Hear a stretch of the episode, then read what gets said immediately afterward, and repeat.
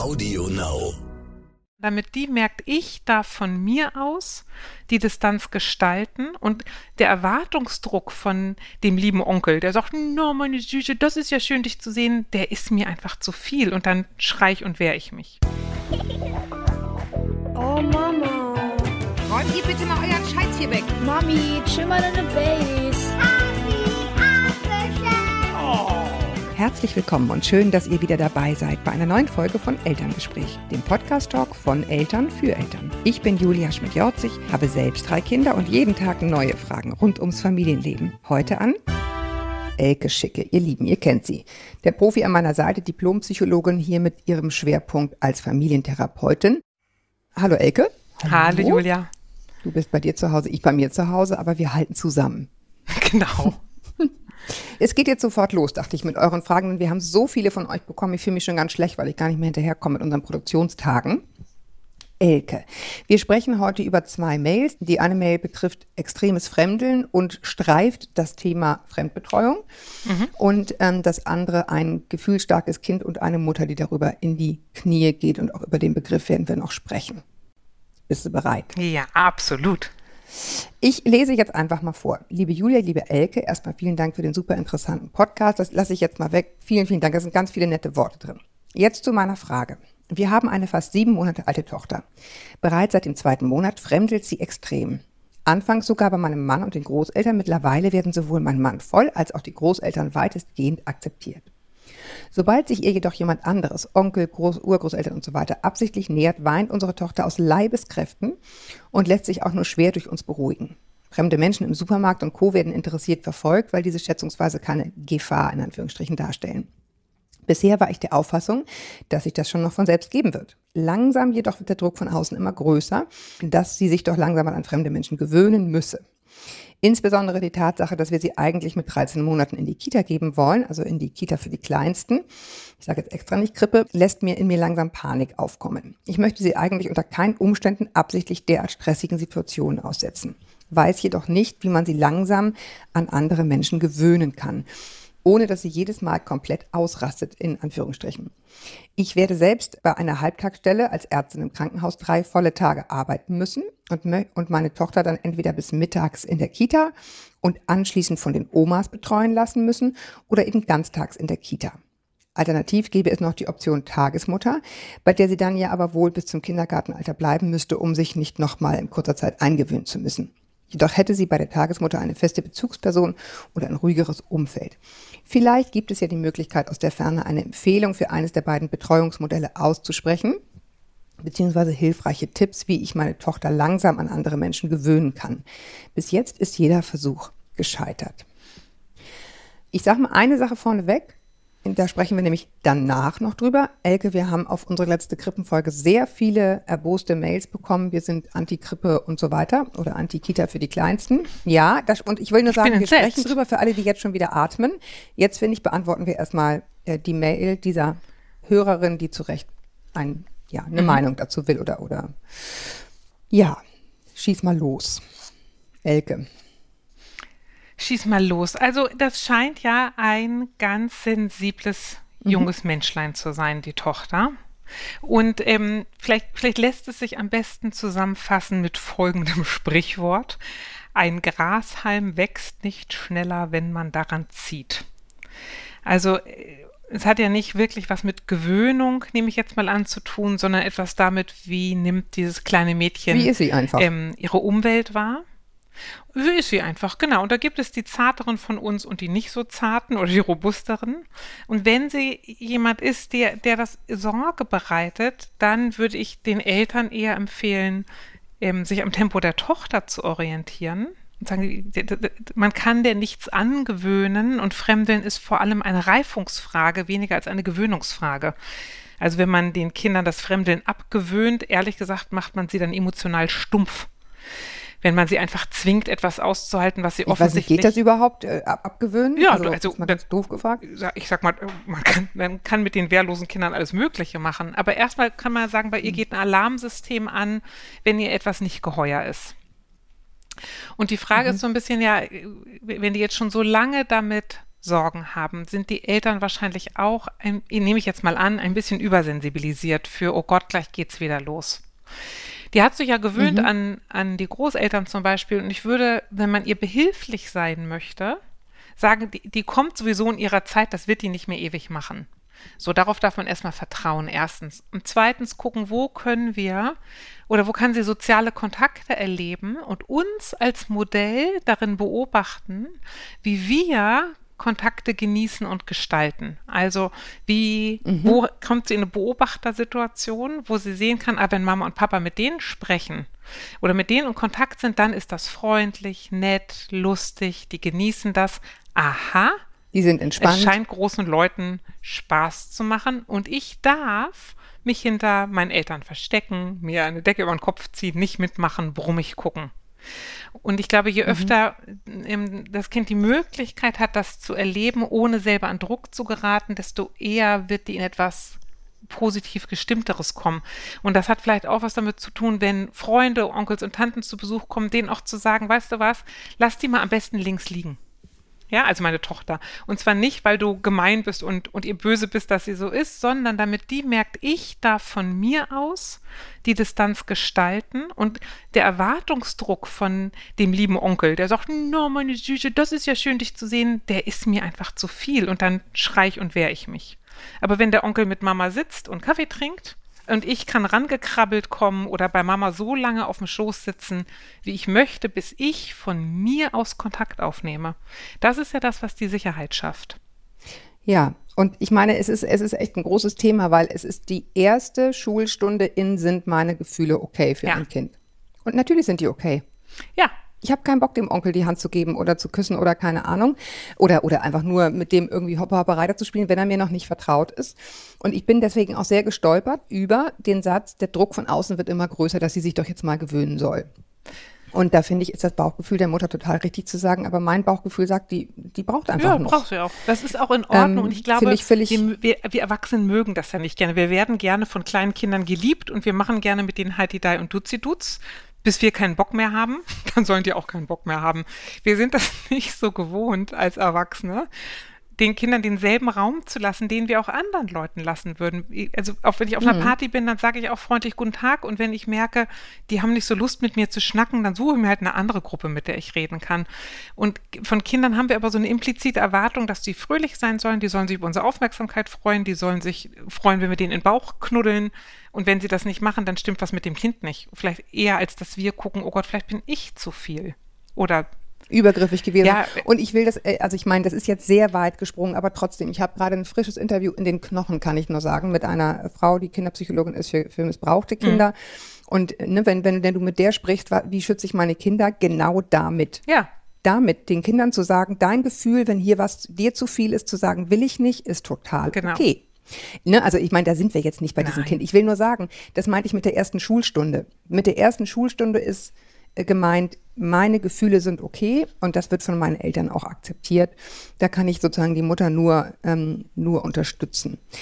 Die nächste Frage ist Gefühl, ja dass- spannender, nämlich, wenn die Mutter jetzt wieder arbeiten muss, wo ist denn so ein zartes Oder möchte. so ein zartes Kindlein wieder aufbewahrt, gut aufbewahrt, ne?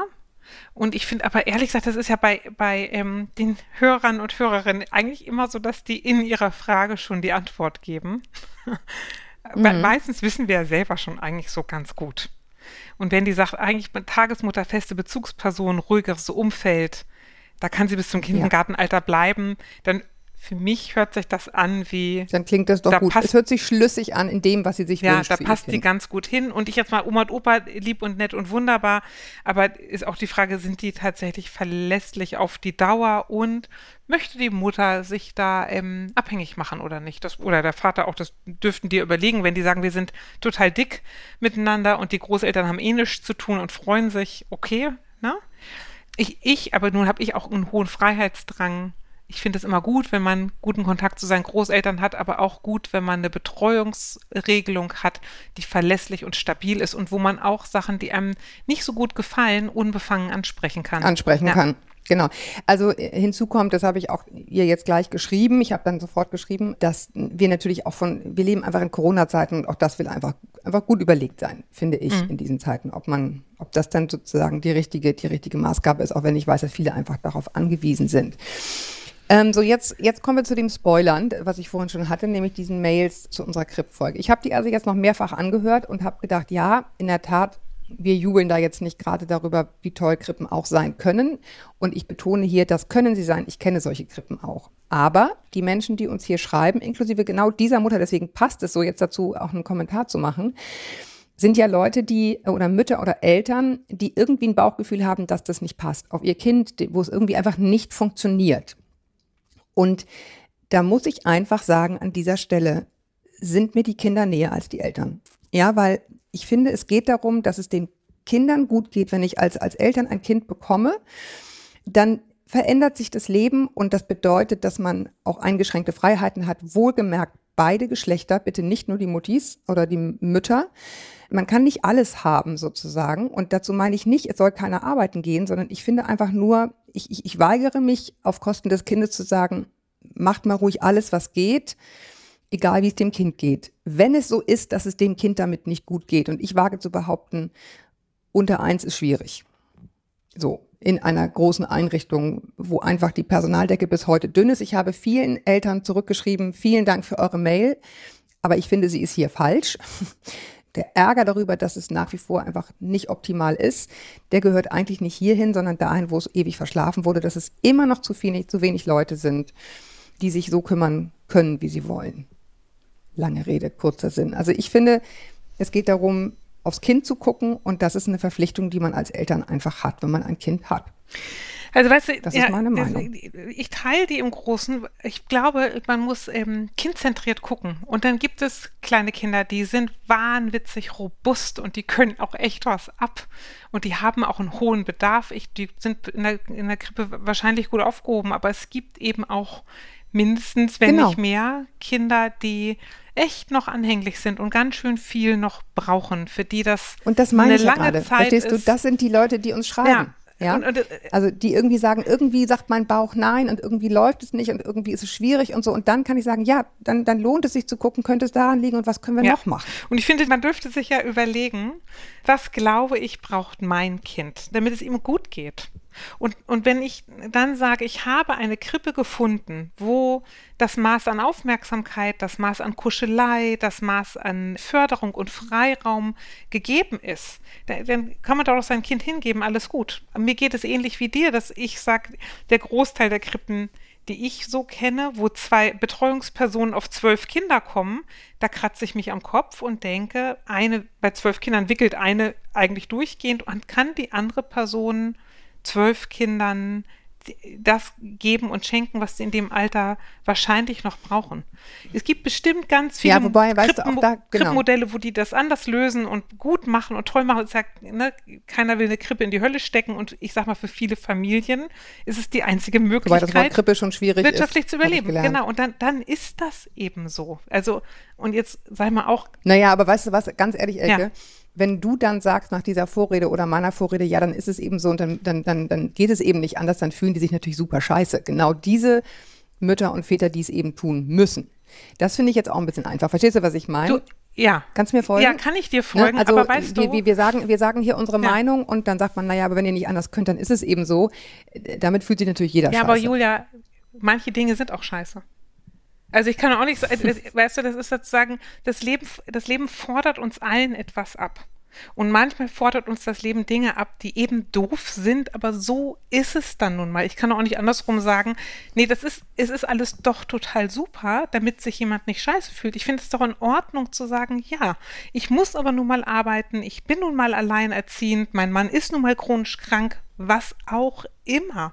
Und das bedeutet was für uns als Familie. Und nichtsdestotrotz kann ein Kind bei uns in der Familie liebevoll, gut und ganz und gar wunderbar groß werden. Aber dass es in die Krippe geht, stellt eben eine Herausforderung dar. Es ist ja nicht ein direktes Ticket in die Kinderpsychiatrie.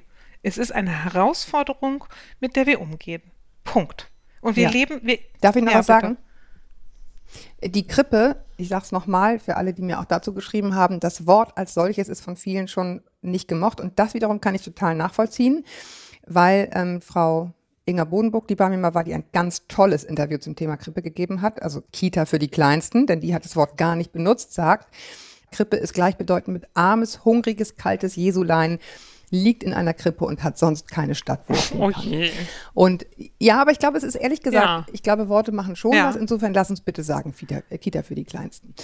Also ich glaube, wir haben jetzt hinreichend irgendwie unsere, unsere Meinung dargelegt. Du hast auch ganz klar gesagt, das ist kein Ticket in die Kinderpsychiatrie, aber sozusagen, ähm, es gibt Kinder, die können das nicht so gut ab. Also Es gibt Kinder, die machen das super, vor Genau. allen Dingen, was ich nicht, ab anderthalb oder so haben die dann eine Mordsgaudi und ähm, da passiert überhaupt nichts. Aber es gibt eben Kinder, die sind extrem sensibel und da lohnt es sich, auf das eigene Bauchgefühl zu hören. Und meine Erfahrung ist, dieses Engagement zahlt sich aus. Ich habe ein, ein Interview, ich weiß nicht, wie viele sich das äh, sozusagen in der Gänze angetan haben, mit äh, Jan Fedder heißt er, glaube ich, ähm, Feder der Zukunft. Ganz tolles Gespräch, wie ich finde. Und da sagt er, es geht eben darum, grundsätzlich als Familie anzuerkennen, dass man absolute Entscheidungen getroffen hat. Ich habe dich geheiratet, ich lebe mit dir zusammen, ähm, ich habe ein Kind bekommen und in dem Moment, wo ich diese Verbindung miteinander eingegangen bin, muss ich anerkennen, du hast Herzenswünsche und ich habe Herzenswünsche und da, wo die sich treffen oder beengen, müssen wir halt gucken, wie werden wir allen gerecht. Und in der Folge daraus dann gehe ich eben auch nicht davon aus, dass die Frau an meiner Seite nur Mutter ist und wahnsinnig gern zu Hause kocht und putzt und äh, Homeschooling macht und auf das Kind aufpasst, sondern ich weiß, sie ist auch noch eine Frau und sie möchte nämlich arbeiten und sie möchte dieses und jenes. Und so ist es auch mit den Kindern.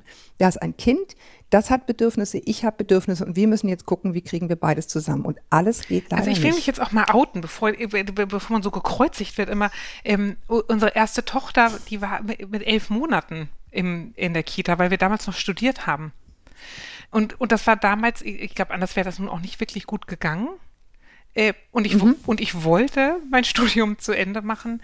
Ich sag mal, rückblickend denke ich, hm, ich glaube, rück- rückblickend hätte ich die Entscheidung anders getroffen, obwohl ich ja damals schon Psychologie studiert habe. Ich se- sehe ich das jetzt anders. Ähm, aber und es ist weit davon entfernt, Mütter oder Väter zu verurteilen, die das machen. Ich sage ja nur, und ich finde das auch legitim, zu sagen, guck hin, passt es zu deinem Kind, guck hin, passt es auch zu dem, wie du Eltern sein möchtest. Und wenn nicht, guck, ob du eine andere Lösung findest, die dir lieber ist und du sagst, nein, das passt für uns alle wunderbar.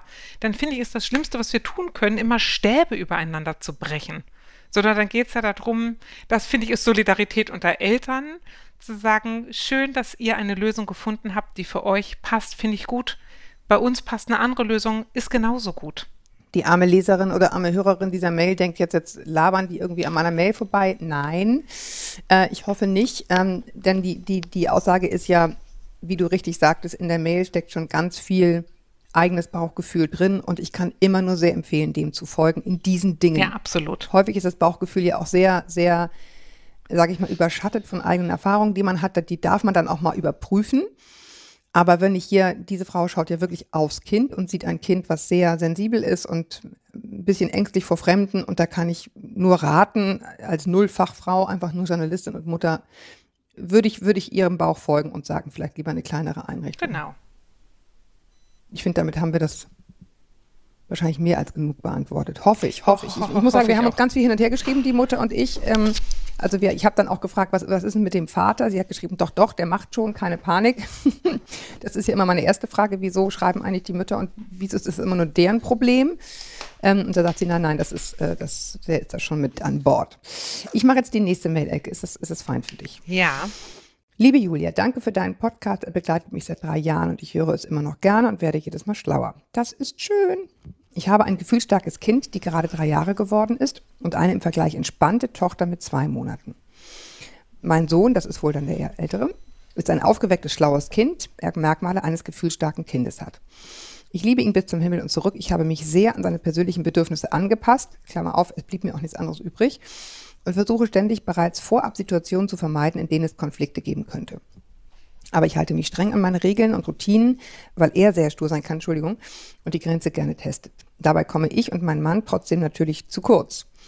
Zeit zu zweit oder Zeit für Selbstversorge ist etwas was nur die Eltern von normalen Kindern zusteht, in Anführungsstrichen. Wir haben keine Familie in der Nähe, sie müssten mit dem Flugzeug kommen. Wir sind ein gutes Team. Aber immer wieder bringt mein Sohn mich an die Belastungsgrenze. Auch wenn ich hunderte Bücher lese, Podcasts höre und so weiter, schaffe ich es manchmal nicht, gelassen zu bleiben. Ich hatte eine liebevolle, aber sehr strenge Erziehung. Nach außen muss alles perfekt sein. Und auch wenn ich versuche zu denken, dass er klein ist und vieles nicht mit Absicht macht, fühle ich mich ständig innerlich Der, der Satz stimmt nicht. innerlich ständig, dass er mich, genau, stimmt irgendwie nicht, ne, dass er mich auslacht, manipuliert oder auf, meine Na auf meiner Nase rumtanzt. Warum ist das so? Warum fühle ich mich selbst, wenn ich alleine bin, als würde mir jemand über die Schulter sehen und sagen, du musst ihm zeigen, wer hier das Sagen hat? etc. Oder zum Beispiel, zurzeit will er nicht in die Kita. Er war in Corona-Zeiten in der Notbetreuung, also es gab keine Betreuungspause. Er kennt seine Erzieherin, seit er ein Jahr alt ist. Es war nie ein Thema nach der Eingewöhnung, er ging gerne hin. Wir beide arbeiten sehr viel und er war immer sechs Stunden in der Kita. So ist es in unserer Familie. Wir legen viel Wert auf unsere Berufe, die wir auch als Teil der Selbstfürsorge und persönliche Entwicklung betrachten. Jetzt bin ich in Elternzeit. Die Nächte sind hart für mich wegen des Stillens. Mein Mann arbeitet so wie ich vor der Geburt in einem systemrelevanten Beruf und hat ein verrücktes Arbeitspensum. Ich muss meinen Sohn in die Kita schicken, weil ich sonst nicht funktionieren kann. In dieser Zeit schlafe ich, putze, koche und so weiter und gehe einkaufen. Wenn ich ihn in die Kita bringe, dann schreit er, hat Angst und er will bei mir bleiben. Manchmal hat er Bauchweh und immer wieder gebe ich nach, weil ich hoffe, dass es irgendwann besser wird. Aber jeden Tag ist es gleich. Je müder ich bin, desto mehr raste ich bei Kleinigkeiten aus und desto weniger kann ich dieses gefühlsstarke Temperament ausgleichen. Ich fühle mich regelrecht, als würde er mich auslachen und manipulieren. Weil es mir so doof geht, verteile ich ebenfalls die Schuld an meinen Mann, der gerade auch nur macht, was er kann. Und übernimmt, wenn er um 19 Uhr kommt, trotzdem manche Aufgaben, bis er völlig tot auf der Couch eingeschlafen ist. Wir haben vielleicht auch hohe Ansprüche. Bei uns ist es immer sauber und es wird immer frisch gekocht. Aber genau das hält uns einigermaßen zufrieden. Wenn wir schon sonst nichts anderes haben, keine Zeit zum Lesen oder Schönes für uns zu machen. Eifersucht wegen seiner Schwester hat er nicht. Er liebt sie, streichelt sie, hält sie liebevoll. Er sagt, er will jeden Tag das Wochenende ist. Ich habe schon versucht, es rational zu erklären, dass es nicht geht, dass Mama müde ist und Hilfe braucht. Ich habe schon Geschenke nach der Kita gegeben und so weiter, aber es wird nicht besser. Ich habe mit der Erzieherin gesprochen und sie meinte, er sei sensibler als sonst, aber ist happy den ganzen Tag. Er sagte mir, er würde mich und meine Schwester vermissen. Ich kann das Gejammer kaum aushalten und das Geheule gleich morgens beim Aufwachen. Heute Morgen musste ich ihn im Zimmer alleine lassen, weil ich so wütend war, dass ich ihn hauen wollte. Was ist mit mir los? Ich bin überhaupt nicht gewalttätig und bin für Attachment Parenting. Parenting. Ich erkenne mich nicht wieder. Was soll ich machen? Eine Weile aus der Kita raus, Augen zu und durch und so weiter. Manu. Darf ich was sagen? Ich, ja, ich habe ich hab, ich hab ihr geschrieben, sofort. Sowieso ein paar nette Worte am Anfang. Und dann habe ich in riesengroßen Lettern geschrieben, du musst nicht perfekt sein. Es darf einfach mal eine Zeit lang einfach nur gut genug sein. Weil dieser Druck, der spricht aus jeder Zeile.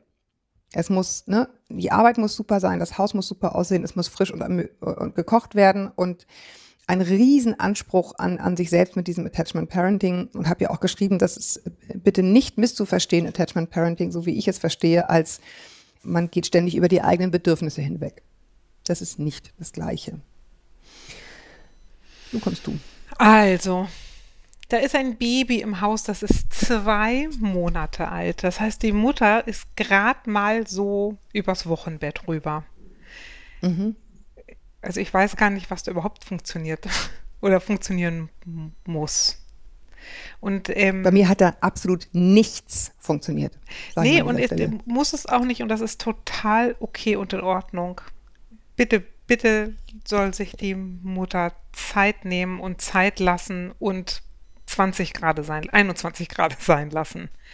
Und dass der, dass der große Bub durch den Wind ist, weil er jetzt ein Baby ist und ja auch seine Geschwisterposition sich dadurch neu definiert, auf einmal der Fokus der Eltern woanders liegt als zuvor und den sagt, sie hat sich zuvor sehr viel Mühe gegeben, seinen Bedürfnissen nachzukommen, dann würde ich mich wundern, wenn sie es mit einem kleinen Baby auf dem Arm gerade auch so schafft. Die stellen sich gerade alle um. Und in der Umstellung gibt es immer Desorientierung und Aufregung und Angst und Sorge darum, wo bin ich jetzt, wo seid ihr jetzt, wie geht es hier eigentlich weiter? Darum kann ich gut verstehen, wenn der gegenwärtig nicht in die Kita will und sagt, ich Genau, muss. habe ich auch geschrieben. Natürlich will, er, natürlich will er da nicht hin. Nee, Und kann ich entgleitet sein verstehen. ganzes Leben.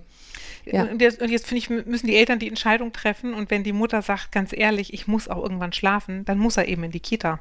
Die, also weil die Mutter muss ja vor allem, und wenn sie sagt, sie erkennt sich gar nicht wieder, dass sie so außer sich gerät, dann ist Übermüdung ist eine Foltermethode, wie ich immer gerne betone.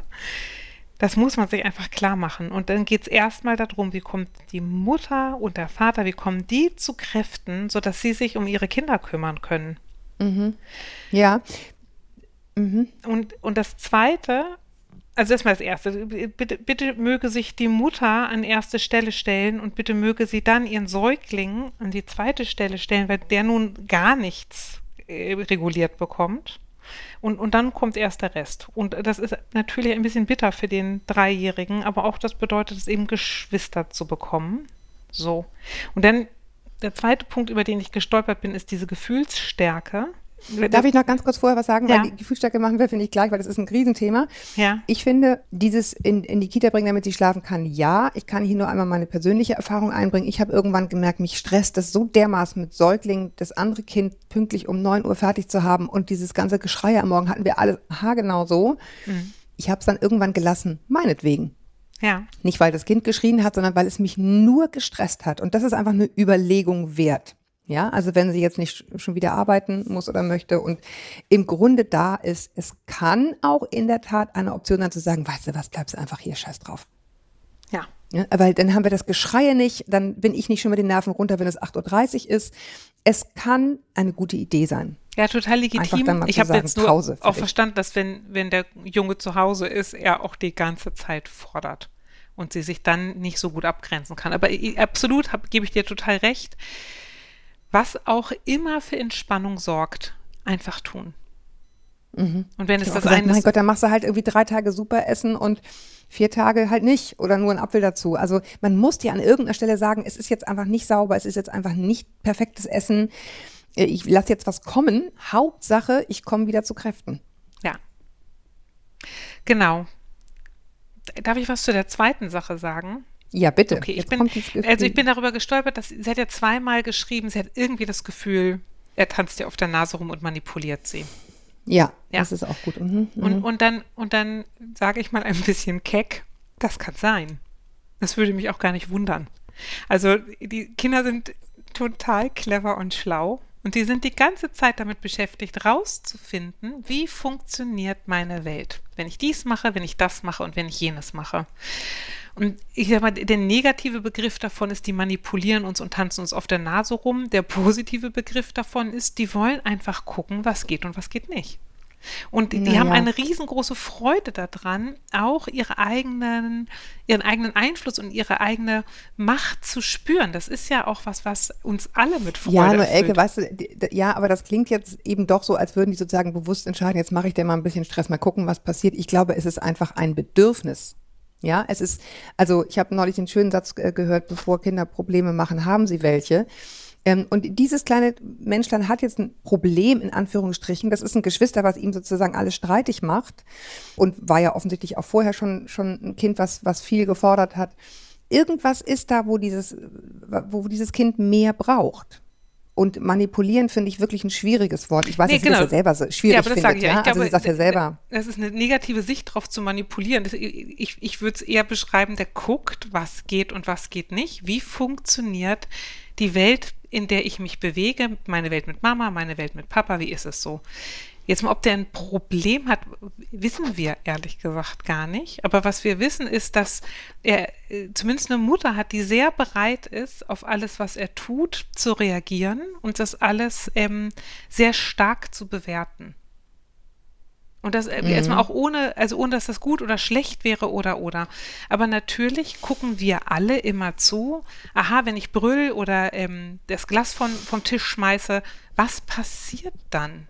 Und dann Ja, aber ich finde, mh, und dann zu gucken, aha, was passiert da? Und, und dann wäre der zweite Schritt zu gucken, wie sind wir eigentlich so miteinander? Wie ist er so mit anderen? Und ist ihm die Welt tatsächlich zu viel? Ist unsere Beziehung ungeklärt? Oder was ist mit ihm? Ich glaube, also es hört sich für mich so an, als ob da ganz schön viel sortiert werden muss. Und zwar Ja, auch sortiert und- im Sinne von, wie funktioniert sein Sinnessystem? Also ist das jemand, der auf Umweltreize sehr sensibel reagiert oder jemand, der starke Reize braucht, um überhaupt in die Gänge zu kommen? Wie hat er seinen Gefühlshaushalt im Griff? Wie ist er mit der Kognition unterwegs? Welche Gewohnheiten haben wir so in der Familie? Welche Modelle bieten sich ihm? Ich glaube, das wäre jemand oder ein System, das man sich nochmal echt angucken müsste, weil sich das anhört, als ob die einen sehr komplizierten Tanz miteinander gelernt haben, wo jeder weiß, was er zu tun hat und man von außen nicht so richtig erkennt, was machen die da eigentlich. Ja, aber du hast jetzt sehr, was ja auch richtig ist, sozusagen von Seiten des Kindes geguckt, was, was fühlt das Kind, was probiert es aus, was will es machen. Ich finde aber auch nochmal gut hinzugucken, ihren Hinweis auf ihre eigene Erziehung. Ja. Liebevoll, aber sehr streng. Bei uns musste immer alles perfekt sein und so weiter. Und dann passiert nämlich genau der Effekt, der zur Sprache kommt in dem Podcast mit Stefanie Stahl, sehr hörenswert und sehr lesenswert, wie ich finde, auch ihr Buch. Was macht das, was macht dieses Kind mit mir und meinen Triggern, Ja. die ich aus meiner Kindheit kenne, wenn es so ist? Und warum flippe ich dann eigentlich so aus? Ja. Ne? Und, und, und da liegt, glaube ich, ein ganz großer Schlüssel zu dem Stress, den sie hat. Sie denkt, der darf so nicht sein, weil sie das so gelernt hat. Ganz, ganz kurz gefasst. Ja. Und da finde ich, macht es auch nochmal Sinn, nochmal hinzugucken. Warum triggert mich das so dermaßen dieses oder jenes Verhalten? Sie schreibt ja sogar, ich habe das Gefühl, es guckt mir jemand über die Schulter und sagt, du musst dem jetzt mal zeigen, wo der Frosch die Locken hat. Sie sagt das anders, aber du weißt, was ich meine, ne? Und da kann ich echt nur sagen, nein. Nein. Ich finde, da, da ist, ein, da ist ein, ein Huschi, der total durch den Wind ist. Das ist auch völlig normal. Natürlich liebt er seine, äh, sein, sein kleines Geschwisterchen, aber es- es wird garantiert der Zeitpunkt kommen, wo er schubst und haut und keine Ahnung. Das ist einfach diese Phase, wenn alles aus den Fugen gerät. Äh, Das tut der Liebe letztendlich keinen Abbruch, aber das ist eben diese Phase, wo alles aus den Fugen gerät. Und da muss ich mich fragen, was triggert das bei mir als Mutter, wenn ich denke, der tanzt mir hier auf der Nase rum? Sind meine eigenen Bedürfnisse als Kind vielleicht nicht erfüllt worden? Bin ich ständig überhört worden? Und jetzt macht das Kind das auch und deswegen werde ich so sauer. Also da das eigene Verhältnis zu den Eltern nochmal überdenken und wirklich sich da auch ja eine eigene Strategie zurechtlegen. Das finde ich schon auch sinnvoll. Also weißt du, an was mich das so ein bisschen erinnert? Jetzt weiß ich aber nicht, wie explizit ich sein darf in so einem Podcast, aber ich sage mal sehr explizit, das Gegenteil von Müll ist leider auch Müll. Und was ich total oft bei Eltern beobachte, ist, dass sie sagen, ich wurde auf eine bestimmte Art und Weise erzogen und ich habe darunter gelitten. Und das sollen meine Kinder auf jeden Fall nicht haben, diese Erfahrung. Und sie dann in das andere Extrem rutschen. Und ich finde das echt auch schwierig, als Eltern eine Mitte zu finden, wo man sagt, das, was ich zu Hause blöd fand, hatte auch in abgeschwächter Form etwas Gutes. Und wie finde ich die Mitte zwischen Ja, aber weißt du was, die Mitte ist ja das, was das Kind braucht. Nee, eh, was ich auch brauche. Also ich kann ja, ne, ich kann das gut verstehen. Also ich, ich habe zu Hause die und die Erfahrung gemacht, das sollen meine Kinder auf keinen Fall machen. Und dann gehe ich in das Extrem, aber auch für mich die Mitte zu finden, aus der heraus ich sagen kann, hier stehe ich gut, hier kriegst du genug von dem, was ich dir wünsche. Und hier bin ich auch in der Lage, Zugriff zu nehmen auf den positiven Aspekt dessen, was ich als schlecht empfunden habe. Also ich sag mal, wenn ich nie Eis bekommen habe als Kind, blöd, ne? Und dann kann ich jetzt meine Kinder mit Eis vollstopfen. Oder ich sage, Eis essen ist was total Schönes. Und ähm, einmal die Woche oder immer nach dem, zum Nachtisch gibt es bei uns Eis. Das ist das, was ich euch anbiete. Weil ich weiß, dass es schön ist und ich weiß, was, ähm, was trotzdem eine, eine Mengenbegrenzung bedeutet. Und das finde ich auch mit, mit Grenzen setzen, sagen, natürlich müssen die Kinder wissen, dass die Eltern die, die Chefs sind. Das ist was total Sicherheitsspendendes. Total, aber welche Antwort auf diese Bedürfnisse ich als Eltern gebe, hängt ja wirklich auch vom Kind ab. Es gibt Kinder, die brauchen mehr davon, es gibt Kinder, die brauchen mehr davon. Es ist natürlich immer ein Zusammenspiel, genau wie du richtig sagst. Auch ich als Mutter muss ja gucken oder ich als Vater muss gucken, was entspricht mir, was kann ich irgendwie gut vertreten. Aber es gibt, ne, also die Kinder sind einfach auch sehr unterschiedlich. Es, es passt nicht jeder Schlüssel auf alle. Also meine drei Kinder sind total unterschiedlich. Die brauchen garantiert nicht alle drei die gleichen, die gleichen Dinge von mir. Richtig, und trotzdem bist du immer du. Also, und das ist ja, das stimmt. ist eine total interessante ähm, Verknüpfung von ich, ich bin ja nun mal ich und ich kann durchaus sehen, was mein Sohn beispielsweise braucht und trotzdem merken, weißt du was, das kann ich dir nicht geben. Äh, So bin Geh zu Papa. ich nicht. Ne? Ja. Und, und ich finde, Ja. natürlich muss ich a- als Eltern auch mal über mich hinauswachsen und meine Bedürfnisse zurückstellen. Keine Frage. Und, und trotzdem zu sagen, so bin ich und so bist du und wir passen nicht perfekt. Was machen wir damit? Wie gehen wir damit um? Also ich kann mich ja als Mutter, ich tue dem Kind ja keinen Gefallen, wenn ich mich hinten rechts rum verbiege, damit Nee. er nur bekommt, was er braucht. Nein, und bedürfnisorientiert heißt ja auch nicht alle Bedürfnisse erfüllen. Das heißt, Genau, sie aber sie anzuerkennen, sie anzuerkennen Genau. und sie in ein positives Licht zu stellen. Und ich finde, auch mal zurück zu, zu dieser elenden Krippenfrage, zu sagen, aber ich kann Kita dir für die nicht, Kleinsten, Elke. Nee, Entschuldigung, Entschuldigung. Ich kann dir nicht alles bieten, was du gerne haben würdest. So ist, so bin ich nicht, so ist das Leben nicht, so ist unsere Welt nicht. Ich kann dir nur voller Liebe anbieten, was ich habe. Und damit müssen wir irgendwie arbeiten. Genau. Genau. Jetzt wolltest du noch was zu gefühlsstark sagen. Bitte? Du wolltest noch was zu gefühlsstark sagen. Ja, ich wollte was zu gefühlsstark sagen. Ähm, Ich höre die Bremse in deiner Stimme, Elke. Ja, Obwohl ich ich glaube, die. Bremse in meiner Stimme ist folgendes. Ich finde das einen relativ groben Begriff für sehr, sehr, sehr viele, sehr, sehr unterschiedliche Ursachen. Also wenn ich ein Kind habe, das so extrem reagiert und ich es ähm, verkürze auf gefühlsstark, dann befürchte ich manchmal, dass darunter ähm, andere Ursachen übersehen werden, wie zum Beispiel eine Wahrnehmungsschwäche oder wie eine emotionale Instabilität oder wie eine gesunde Reaktion auf ein verstrittenes Elternhaus oder eine gesunde Reaktion auf einen total unklaren Vater oder, oder, oder, oder. Und wenn ich dann einfach, ich sag mal, ähm, das gefühlsstark nenne, ist es sicherlich eine positive Herangehensweise auf das Kind, aber Mhm, das ist der Sorge Vorteil, wäre, man übersieht andere Dinge, die ähm, vielleicht Aufmerksamkeit brauchen. Ja, ja. Also ich habe ein wahrnehmungsgeschütztes Kind und ich hätte das jetzt einfach nur labeln können als gefühlsstark. Und dann hätten wir sehr, sehr viele Probleme gehabt, Ja, wenn ich es dabei belassen hätte. Das kann ich klar sagen. genau. Also, ne, also das, insofern teile ich deine Einschätzung. Das ist ein, ein, eine gute Art, aufs Kind zu gucken und zu sagen, ich betrachte dich positiv und ich, ich schaue mir an, was ist da los und du hast einfach stärkere Gefühle. Aber es sollte uns nicht davon abhalten, langfristig genauer hinzugucken, was, was ist da eventuell einfach los. Na, und ich will mal sagen, jetzt mal ähm, psychologisch gesehen entstehen Gefühle ja nicht aus dem Nichts, sondern unsere Gefühle sind eine Reaktion auf das, was um uns herum ist. Genau, das meinte ich mit dem, ne? Ähm, Ja, bevor und ein dann Kind zu Probleme sagen, macht, was, hat es welche. was ist um dieses Kind herum, dass ähm, ihr System denkt, sie müsste solche Ausschläge produzieren. Ja, also äh, wa- was, was, was ist da in dem System los, dass es so starke Ausschläge produzieren muss? Und ich finde, sich auch mal nochmal klar zu machen, wir sind auch, äh, also Menschen sind hervorragende Modelllerner, A, und wir sind total einfach ähm, zu Gewohnheitstieren zu machen. Und dann nochmal zu gucken, wie ist eigentlich unsere Reaktion als Eltern auf die Gefühlsausschläge des Kindes? Gehen wir mit, sorgenvoll, weil wir denken, oh Gott? Oder können wir dem Kind auch ähm, eine Schulter bieten, an dem wir sagen, weißt du was, Mausi, ko komm mal runter, komm mal her, beruhig dich mal, was los?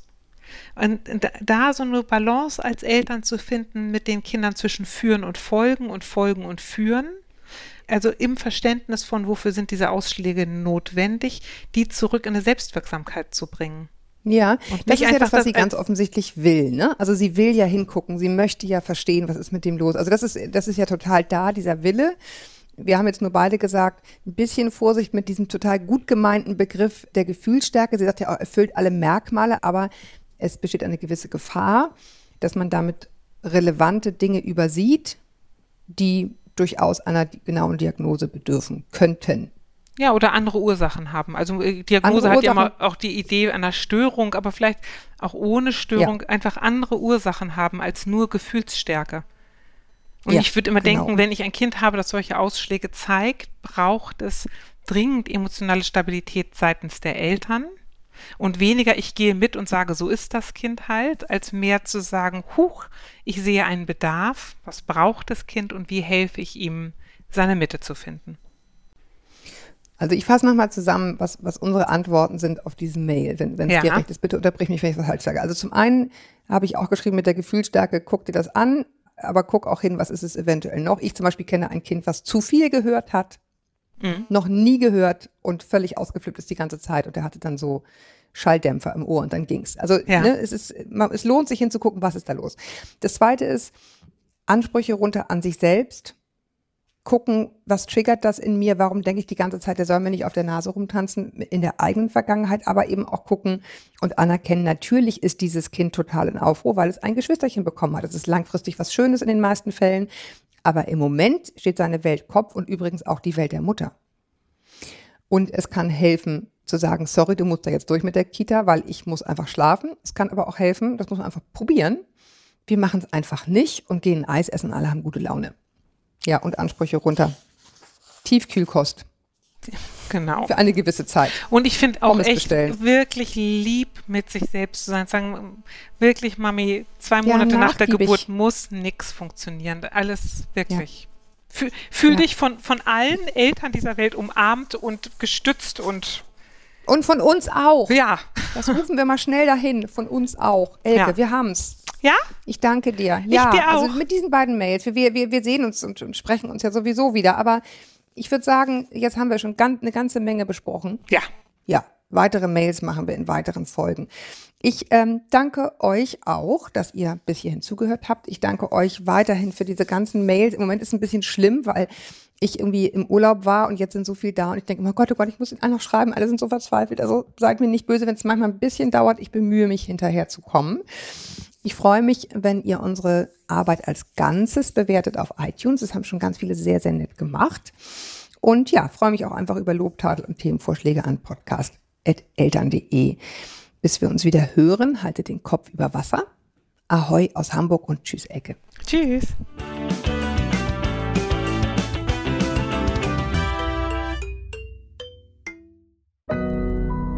Audio Now.